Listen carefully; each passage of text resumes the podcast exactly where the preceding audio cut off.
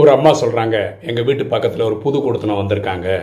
அதில் எல்லாரையும் பார்க்கும்போது ரொம்ப லட்சணமாக இருக்காங்க. ஆனால் அவங்கள்ட்ட பேசி பார்த்தா தான் தெரியும் அவங்க குணம் என்னன்னு. ஏன் அப்படி சொல்கிறாங்க பார்க்கும்போது அவங்க குணம் தெரியாதா? தெரியவே தெரியாது. அவங்க பேசும்போது அவங்க சொல்லு தான் அவங்கள டிட்டர்மின் பண்ண வைக்குது. அவங்க சொல்லு எண்ணத்தை பொறுத்து இருக்கு. ஒரு நல்ல எண்ணம் நல்ல சொல்லை உருவாக்கும் நல்ல சொல் நல்ல செயலை உருவாக்கும்.